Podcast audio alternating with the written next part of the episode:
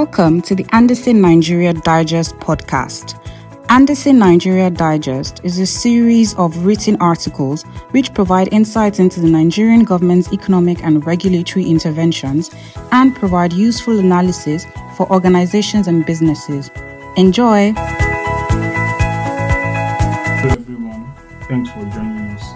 This article discusses the taxation of transactions involving uncommon digital assets such as cryptocurrencies and non-fungible tokens in Nigeria.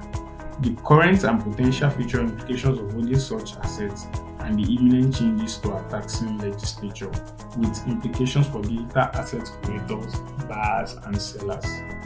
Digital assets, what are these assets?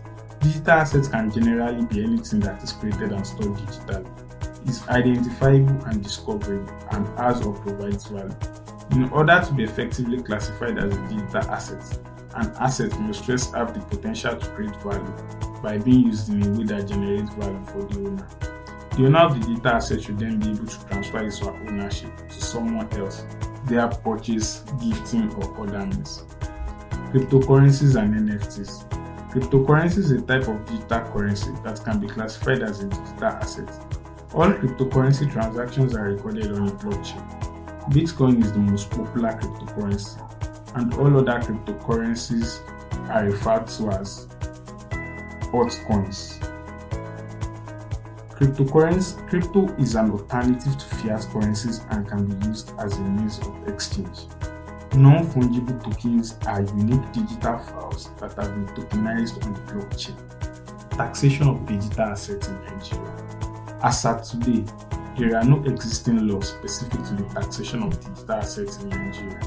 However, the Finance Bill 2022, which is yet to gain the presidential assent and be signed into law, has proposed indicative guidelines that Nigeria, like some other countries, is set to commence a taxation of digital assets.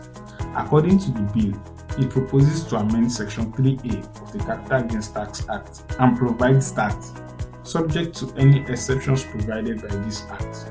All forms of property shall be assets for the purposes of this Act, whether situated in Nigeria or not, including options, debts, digital assets, and incorporeal property generally.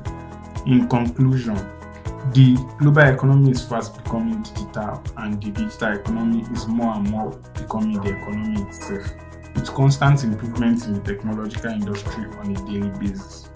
Given some of these proposed changes in the Nigerian tax law, the Nigerian government is gradually taking a stance on digital assets and on the path to create an enabling environment for companies and individuals involved in the trading and use of these assets.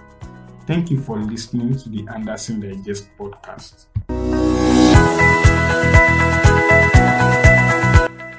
Andersen Nigeria is an independent tax and business advisory firm with a worldwide presence through the member firms and collaborating firms of Andersen Global. Watch out for more episodes.